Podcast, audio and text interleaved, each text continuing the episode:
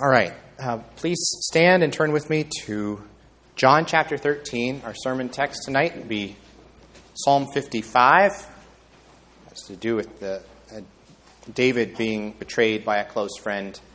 Of course, we'll have the opportunity to reflect about reflect on Jesus being betrayed by one of those closest to him, um, which is one of the themes of John 13.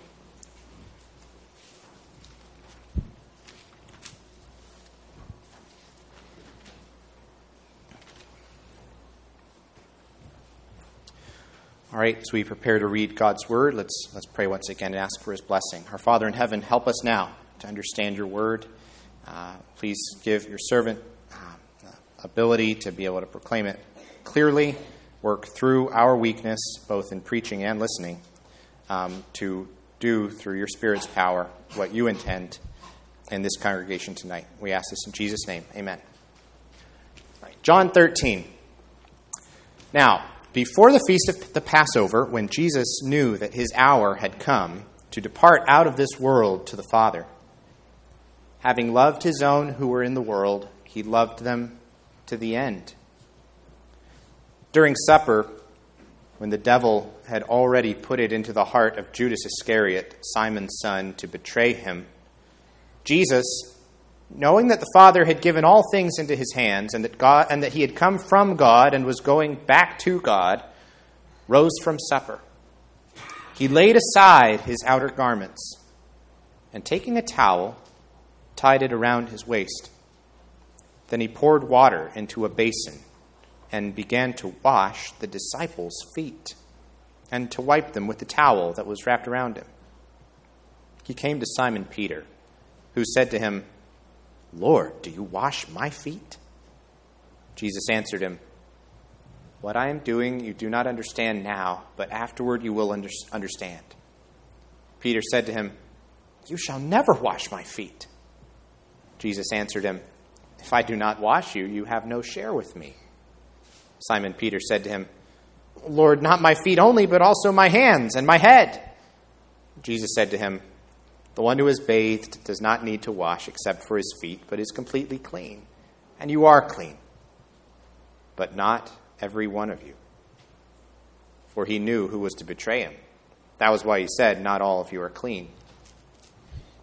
When he had washed their feet and put on his outer garments and resumed his place, he said to them, Do you understand what I have done to you?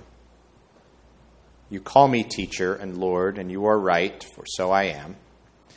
If I then, your Lord and teacher, have washed your feet, you also ought to wash one another's feet. For I have given you an example that you also should do just as I have done to you.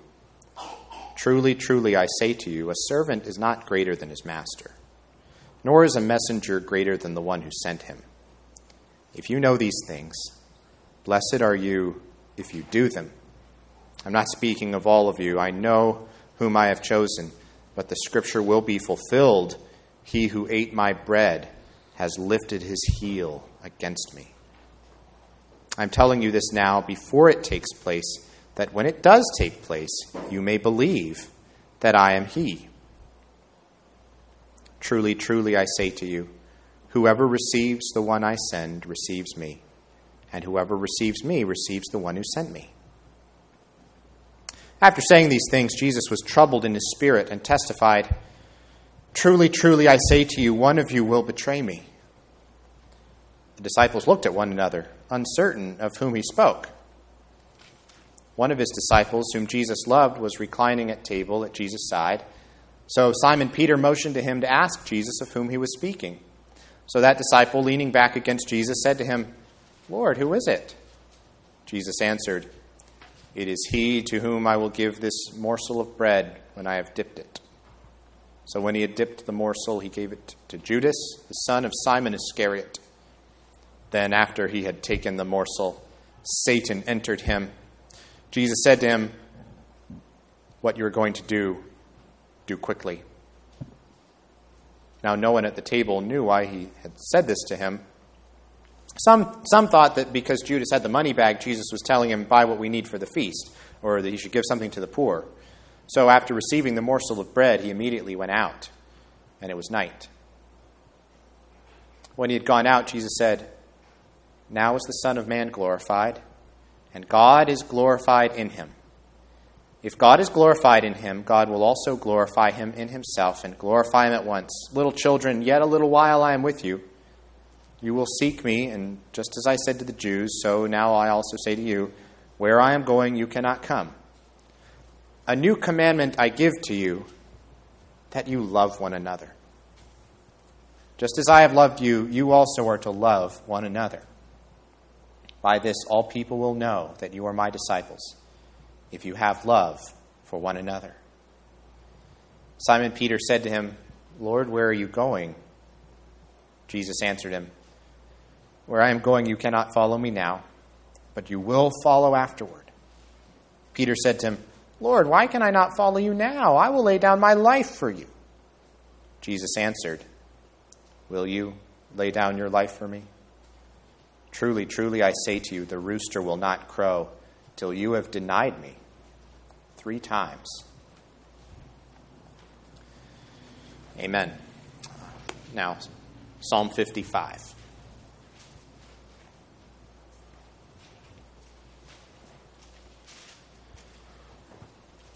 To the choir master with stringed instruments a maskil of David. Give ear to my prayer, O God, and hide not yourself from my plea for mercy. Attend to me and answer me. I am restless in my complaint, and I moan because of the noise of the enemy, because of the oppression of the wicked. For they drop trouble upon me, and in anger they bear a grudge against me. My heart is in anguish within me. The terrors of death have fallen upon me. Fear and trembling come upon me, and horror overwhelms me. And I said, Oh, that I had wings like a dove. I would fly away and be at rest. Yes, I would wander far away. I would lodge in the wilderness. I would hurry to find a shelter from the weight raging wind and tempest. Destroy, O Lord. Divide their tongues. For I see violence and strife in the city. Day and night they go around it on its walls, and iniquity and trouble are within it. Ruin is in its midst. Oppression and fraud do not depart from its marketplace. For it is not an enemy who taunts me, then I could bear it. It is not an adversary who deals insolently with me, then I could hide from him. But it is you, a man, my equal, my companion, my familiar friend. We used to take sweet counsel together. Within God's house, we walked in the throng. Let death steal over them. Let them go down to Sheol alive, for evil is in their dwelling place and in their heart. But I call to God, and the Lord will save me. Evening and morning and at noon I utter my complaint and moan, and he hears my voice. He redeems my soul in safety from the battle that I wage, for many are arrayed against me. God will give ear and humble them, he who is enthroned from of old, because they do not change and do not fear God. My companion stretched out his hand against his friends. He violated his covenant. His speech was smooth as butter, yet war was in his heart. His words were softer than oil, yet they were drawn swords. Cast your burden on the Lord, and he will sustain you. He will never permit the righteous to be moved. But you, O God, will cast them down into the pit of destruction. Men of blood and treachery shall not live out half their days. But I will trust in you. Amen. You may be seated.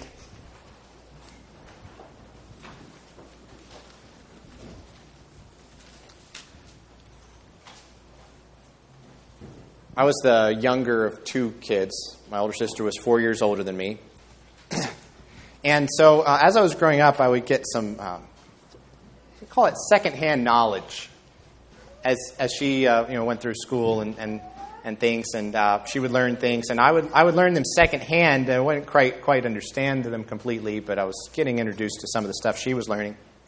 And uh, we would have we had this little thing that we would do when we were feeling silly. And it was reenacting the death of Julius Caesar.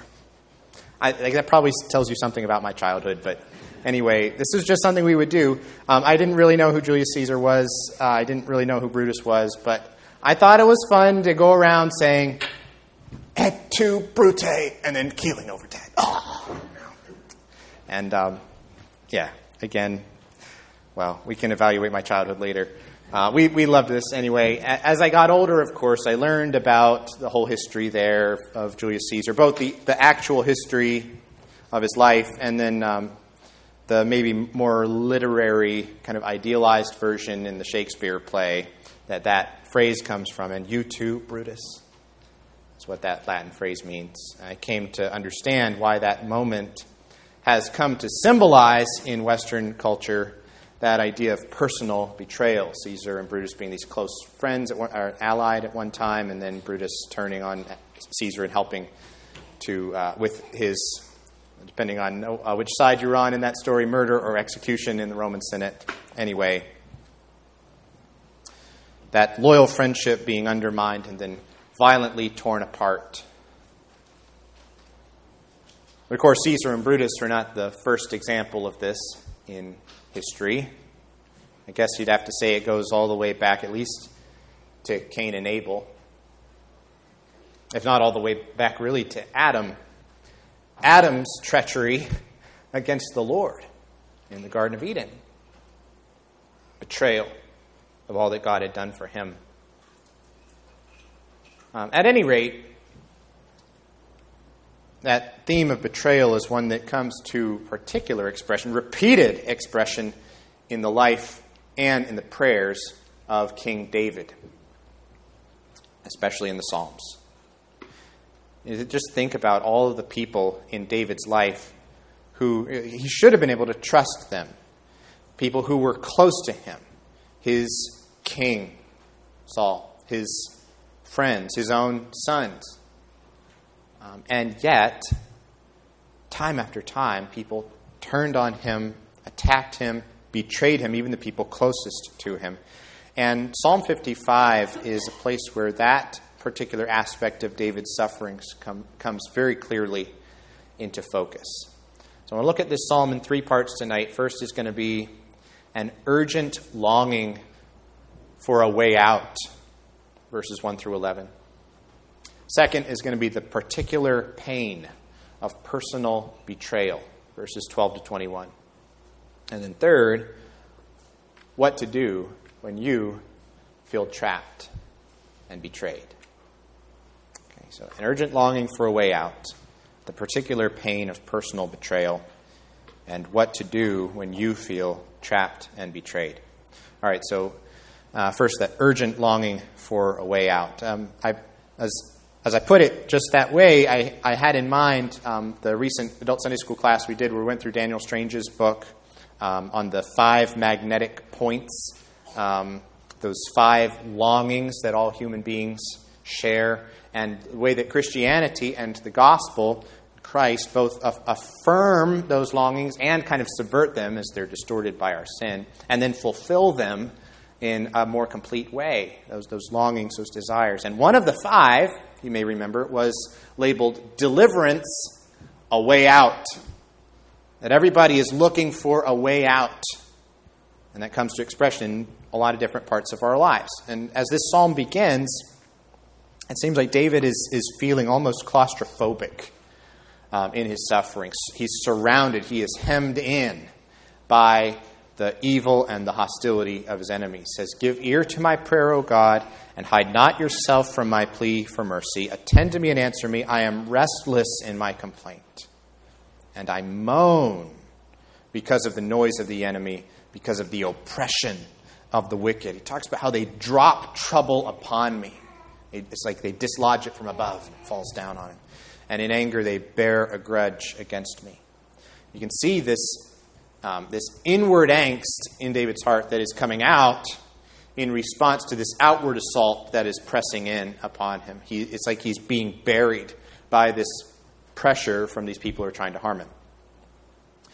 And it's not just the danger to life and limb that's the problem, it is the, the anguish that this produces inwardly. It's that, that fear, it's the horror of having so many people against him and feeling like nobody is reliably on his side. My heart is in anguish within me. The terrors of death have fallen upon me. Fear and trembling have come upon me, and horror overwhelms me.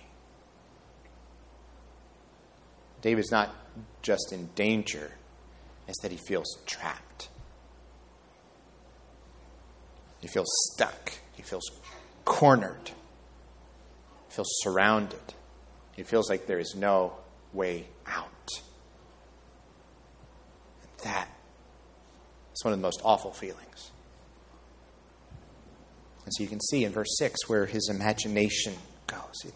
If only, he thinks, if only I just had wings like a dove and I could just fly away and be at rest. I, I don't even know exactly where I'd go. I just know it would be far, far away from here. Lodge somewhere in the wilderness. Find some shelter. I could just I could just go there and I could just ride out the storm. I could wait for all the raging wind, the tempest to go by and I'd be safe there. So he's looking for a way out. Uh, but in the middle of this experience, he can't see that way out. And so, what does he do? See, even as the Psalms give expression to, they, they, they validate, in a sense, these kinds of experiences that we have. They also direct us, and show us what to do in the middle of that experience as David turns to God cries out to God. He calls on God to act for him. Destroy, O Lord, divide their tongues, for I see violence and strife in the city. He talks about day and night they go around it on its walls. Iniquity and trouble are within it. Ruin is in its midst. Oppression and fraud do not depart from its marketplace. He's bringing this to God, and he's picturing here how the problem is all around the city on the outside, marching around the walls. And then it's also all throughout this place he's describing no matter where he looks, whether he looks out at the walls, whether he looks in at the marketplace, it's all the same. The evil is everywhere. It is extensive and it's intensive. It's just everywhere. It's surrounding him on all sides, contributing to that feeling of being hemmed in and trapped, right? And so David knows the only one who's going to be able to do something about this is the Lord. It's interesting when he says divide their tongues, it makes you think back to the, the Tower of Babel.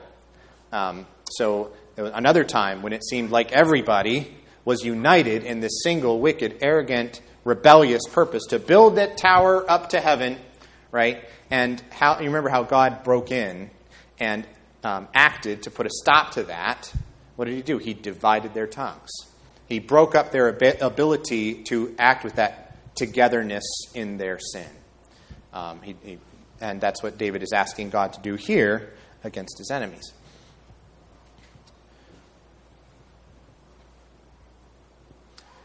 I wonder if there have been times in your life where you have felt trapped, where you felt hemmed in, where you felt stuck, and you felt like if only I could just fly away and be somewhere else far away from here. Anywhere. It, it, doesn't matter, just as long as it's not. I just have to get out of where I am. And there can be a lot of reasons for that feeling. Um, sometimes we are trapped by the evil of other people. Um, sometimes, honestly, we've built a trap for ourselves through our own choices, through our own sin. Um, and sometimes it is legitimate and righteous for us to feel that way. Um, sometimes that desire to escape and get away is maybe not the best impulse, maybe it's not the right instinct.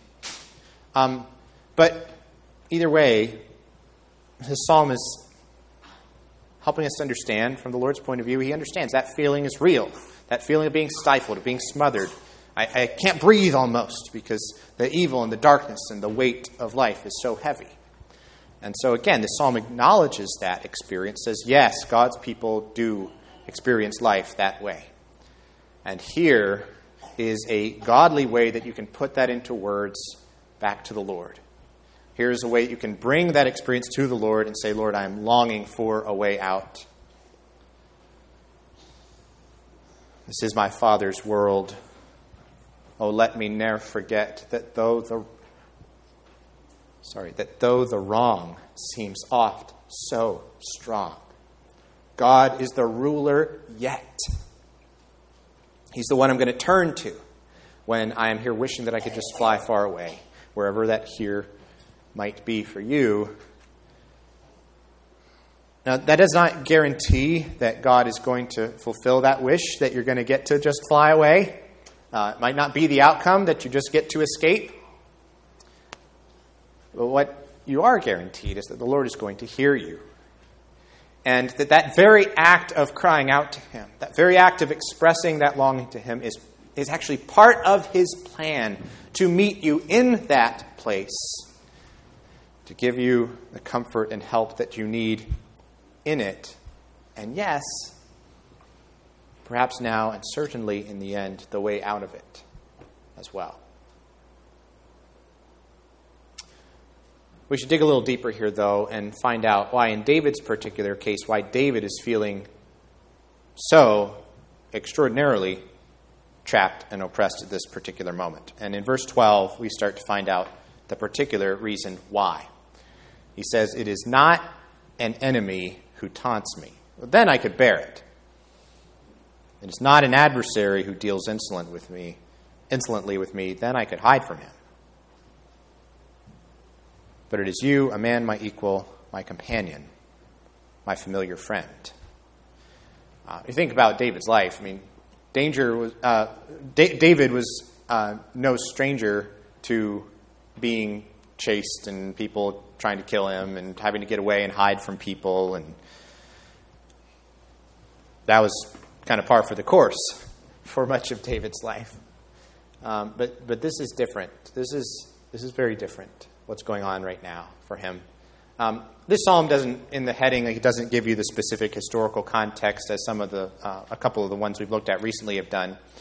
Um, there is one particular moment that maybe fits especially well in David's life, and um, many people might think of 2 Samuel chapter 15. Uh, it's during Absalom's rebellion. So, Absalom, David's son, has rebelled. He, he's tried to seize the throne from his father. And he builds this conspiracy of the people from David's court that now he, he convinces to follow him instead. And one particular uh, person that 2 Samuel 15 mentions is David's counselor uh, named Ahithophel. And Ahithophel goes, follows Absalom instead of David. Verse 31 of that chapter says, And it was told David, Ahithophel is among the conspirators with Absalom. And David said, O Lord, please turn the counsel of Ahithophel into foolishness. He was a very wise man who was going to give, it, who was going to give Absalom great advice about how to uh, come out victorious in this conflict. And so maybe that might give us another insight into what David has in mind in verse 9 of this psalm when he says, divide their tongues, as, as David is praying that the Lord would defeat Ahithophel's um, clever advice um, to Absalom. No doubt Ahithophel was one of many people who had been more or less close to David um, in his administration. But you'd have to think that a royal counselor, you know, David's counselor, that would have been a particularly trusted person with a particularly close relationship to the king, right? And now he has gone over to the other side, of all people. And you can see the way David describes this here in the poetry, we used to take sweet counsel together, he says. And like just another twist of the knife is that we worshiped together. We would, we would go to church together. And that's how we, we, we would say it, but that's the way we would say it. Of course, they would, they would worship together, though. We, we, we, we uh, within God's house, we walked in the throng. They would go to the temple together to worship God. And now you've done this to me. You can see that depth of the pain and, and the sense of injustice in verse 15 as David lets loose this very imprecatory prayer in response let death steal over them, let them go down to Sheol alive. Why? It's because of the evil that's so intense in this person's heart. Their evil is their dwelling place and in their heart. He's recognizing And this is important. He's recognizing this is not merely a personal offense against me. It's not just that I'm hurt by this.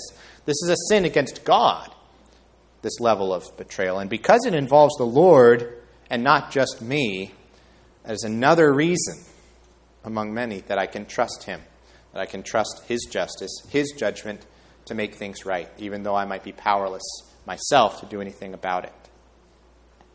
That's a good reminder that when people sin against you, you have to remember they're also sinning against the Lord.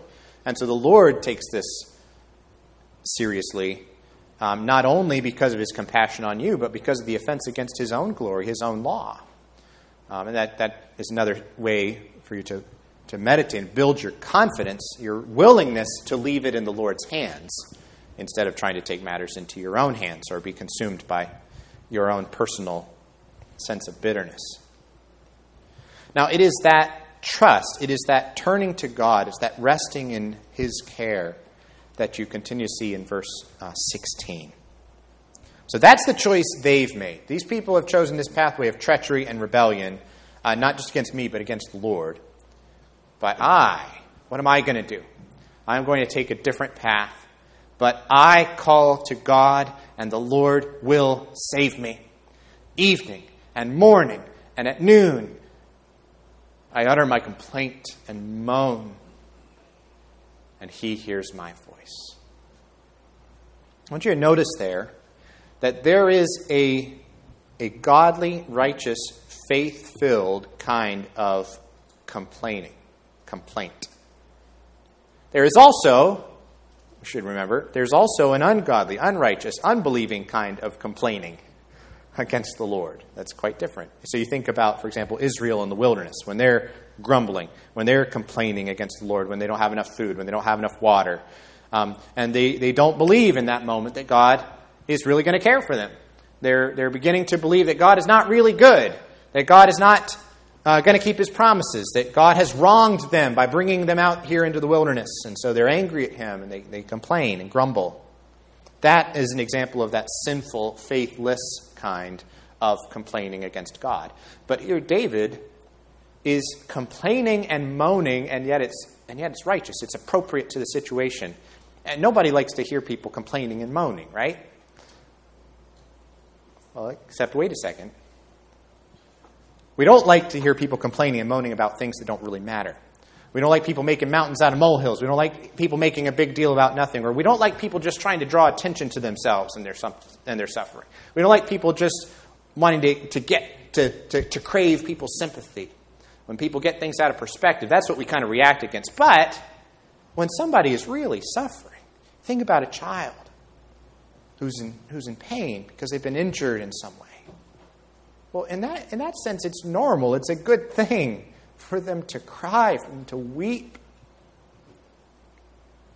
It would be wrong for my, my, my, my kid falls down, they, they're, they're bleeding, they're seriously, they've really, they, it really hurts. For me to say, I'll just quit moaning and complaining, I don't want to hear that. That would be wrong for me to respond that way to my child. See, that's when moaning and complaining of, of this good sort that I'm talking about is the right thing because they're in pain, because they need help. And they, they need the comfort and the help of the kinds that their dad or their mom can give them in that moment. Right? And that's what they're supposed to get from us. See, that's the kind of complaining and moaning that David is doing here as he utters it persistently, regularly. And one of the great comforts of this psalm for us is the reminder that God never gets tired of hearing that from you. Um, you know, even the right kind of. We, we might even get annoyed at somebody who's legitimately um, crying, weeping, and we just don't want to hear it anymore. We don't have time for that. That's, that's the way we sinful, limited people are. But the Lord is not sinful and limited like we are. He has this infinite capacity to listen to the cry of our heart in pain. And that's what David says here. He hears my voice. He hears my voice every time. What else does God do? He doesn't just hear my voice. It's not just that God is there to listen. It's not just that God is a really good listener, although He is that, He's the best, but He's not just a really good listener. It's nice to have a friend who's a really good listener, but sometimes that has its limits in terms of how much that can really help you. But the Lord doesn't just hear my voice, He redeems my soul in safety from the battle that I wage. God will give ear and He will go and humble them because why? He is enthroned from of old. Don't you love that? David is appealing here to the eternal throne of God. It's like he's, it's like he's zooming all the way out and taking in the biggest picture there is of eternity and the universe and beyond. He's, he's been talking about this particular conflict and these people harassing and harming him and his particular life circumstances, but it's like the camera's just zooming way, way out. It's taking in this eternal reign of God that's so much bigger than David, so much bigger than his circumstances, so much bigger, certainly, than his enemies. See, they have no idea the grandness and the immensity of this power that is arrayed, that is ready to come to David's defense. It's not in their minds. If it was, maybe they wouldn't be acting this way. But David doesn't have to David is really he doesn't have to worry about a thing. That's what he's reminding himself because he knows that the king of the universe, whose kingship has no beginning and no end and no limits, that that king of the universe hears him and is going to hold his enemies accountable. They don't get that, of course. They don't fear God. He says they should, it's foolish and ignorant that they don't, that they don't take into account that everlasting reign of the Lord, who has anointed David as his king. But um, these people aren't changing, he says, after the little Selah break there. He's, they're not changing. They don't fear God.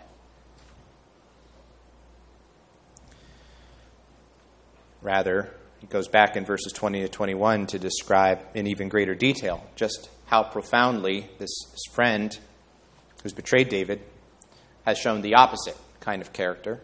My companion stretched out his hand against his friends. He violated his covenant. And, and that's helpful for him to put this in a covenantal context here. We talk about covenant a lot. Um, that relationship of, that, of love combined with loyalty and the accountability of, of, a, of, of a structure that involves um, real standards and accountability. Um, you know how much I've talked about the word chesed over the last few months in Ruth and other places and in Psalms. Um, that that covenantal loyalty and love, often translated steadfast love, um, which is one of the great ways of describing the Lord. You think about what that means. What you're seeing here is that this person, this friend, has acted in the opposite way. Everything that chesed means, this man has done the opposite. He seemed great on the outside. His speech was smooth as butter. His words were softer than oil. He could talk a good talk, but something totally different was in his heart. There was war there. And those words that seemed so soft were actually drawn swords. Well, I'm, I'm certain that in a group this size, probably many of you, more, more than haven't, probably many of you have gotten at least a taste of what it is like to be betrayed. Not just have somebody sin against you, but for someone that you thought you could trust to take advantage of that trust in such a destructive and painful way that you can still taste the, the bitterness of it. You can still feel those pangs of hurt and loss, maybe even anger. How could that person do such a thing? And once again, the psalm says to you, yes, the Lord knows. He has, in fact, put this whole prayer of his in his written word, this, this heart cry, giving voice to that very pain in your heart, that betrayal, that sense of treachery, that sense that it never should have happened. And he knows that it is more than your soul can bear. In fact, even then, We've only scratched the surface of how the Lord has shown his understanding and his care in this aspect of your life. See, there's so much more to this idea when you consider the way Christ himself actually entered into that kind of experience in his life and his sufferings and death. See, what, what David felt when Ahithophel went over to Absalom's side of the rebellion. You know, the Lord Jesus felt that's, that same heartrending pang of betrayal when Judas Iscariot went over to the temple and collected his payout of the 30 pieces of silver when he came to the Garden of Gethsemane and he betrayed his friend with a kiss. It's not just that God knows what you're feeling well because he's, he's God. He's all knowing. Of course, He knows what I'm feeling. It's more than that. It's that Christ has actually felt that feeling in the deepest and most painful of ways. It was part, in fact, of His redemptive suffering for sin. It was part of that, that total alienation and rejection that Jesus had to go through as a sacrifice for sinners. And, and it is also part of what fits the Lord Jesus to be such a gentle and understanding and compassionate and loving shepherd and priest and friend for his people. Perfectly loyal one. Someone when maybe you feel like you can't trust anybody else. Someone who you know will never betray you. Someone you know will never leave you. Someone you know will never forsake you. That's who Jesus is. And that's why then you can hear and you can live out verse 22 of this psalm in a way even more profound and rich and wonderful than even David himself could as he prayed this for the first time in the first place. See, it's in Christ that we hear this wonderful exhortation and this promise cast your burden on the Lord, and he will sustain you. He will never permit the righteous to be moved. It's, it's the opposite, of course, for the enemies on the other side. They're, they're going to be cast down into the pit of destruction. That's the way the psalm ends. Um, men of blood and treachery shall not live out half their days. It's this reversal, right? It's showing at, at this moment, um, it seems like the enemies are winning. But David is seeing with the eyes of faith something that is yet unseen. He is seeing with the eyes of faith the end of the story. He's seeing the rest of the story. And because he is looking with the eyes of faith, he is also able to trust and rest with the confidence of faith. Cast your burden on the Lord and he will sustain you. It's interesting, the word burden there is, kind of a loose translation. Uh, the Hebrew words, word simply means your lot or what is given to you, whatever is given to you. Whatever your lot in life is, cast it on the Lord.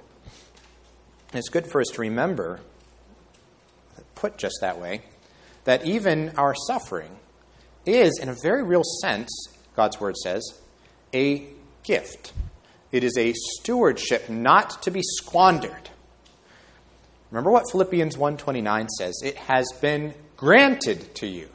says, granted to you that for the sake of Christ you should not only believe in him but also suffer for his sake. It has been granted to you to suffer. It's what Richard Gaffin has called the givenness of suffering. And if, if pain, if, if betrayal, loss, deep sorrow, if those are the kinds of things that God has given to you at this point in your life, what this psalm is doing is it's teaching you what to do with it. When you feel trapped, when you feel betrayed, what are you to do? You're to cast your burden on the Lord. Peter says, Humble yourselves, therefore, under the mighty hand of God, so that at the proper time he might exalt you, casting all your anxieties on him because he cares for you. 1 Peter 5. This is what the Christian life is all about. It's humbling ourselves before God, not, not bristling and saying, God, this is so unfair. How could you do this to me? Or that sort of thing. It's it's going to him with that righteous kind of complaint, saying, God, this is so hard. And I know that you know that. So please take this burden. It is too much for me to care, carry and sustain me, hold me up care for me.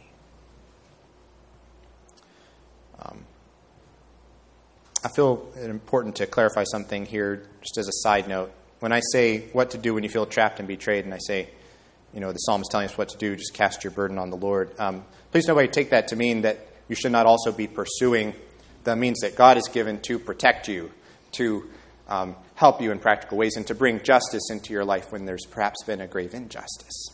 Um, the Lord has, you know, given us civil authorities, parents, church authority, all kinds of structures to help us to deliver, so that we don't have to feel stuck, so that we don't have to uh, just live with betrayal and, and these kinds of things. When things are working properly, this should not be the place that any Christian is, is stuck. And we ought to pursue those avenues that God has given us to, to bring justice to those who may um, be oppressing or trapping or betraying us. And that's true.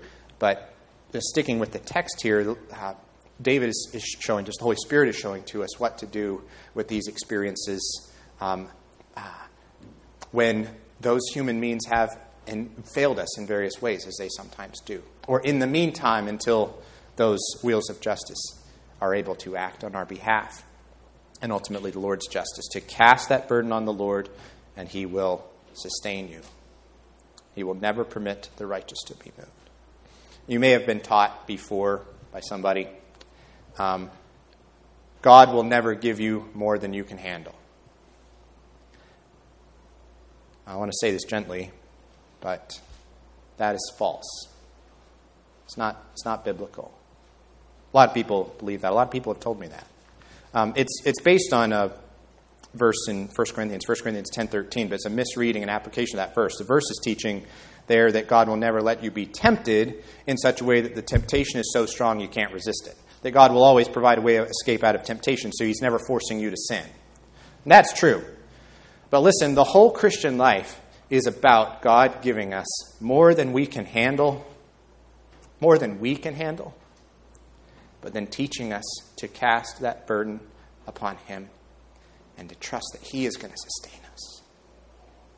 He's never going to permit us to be moved, that, so that He handles what we cannot, so that He helps us in our weakness, so that His power can be made known in our lives. Let's pray.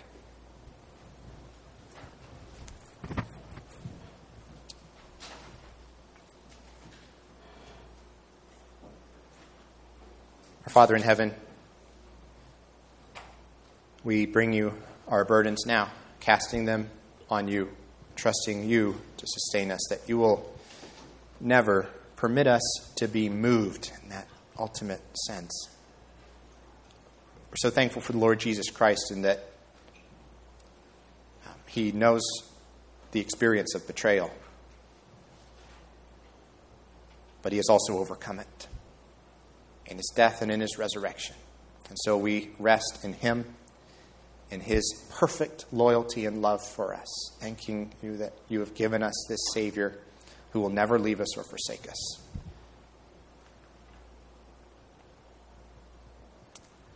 We rest in him tonight. Amen.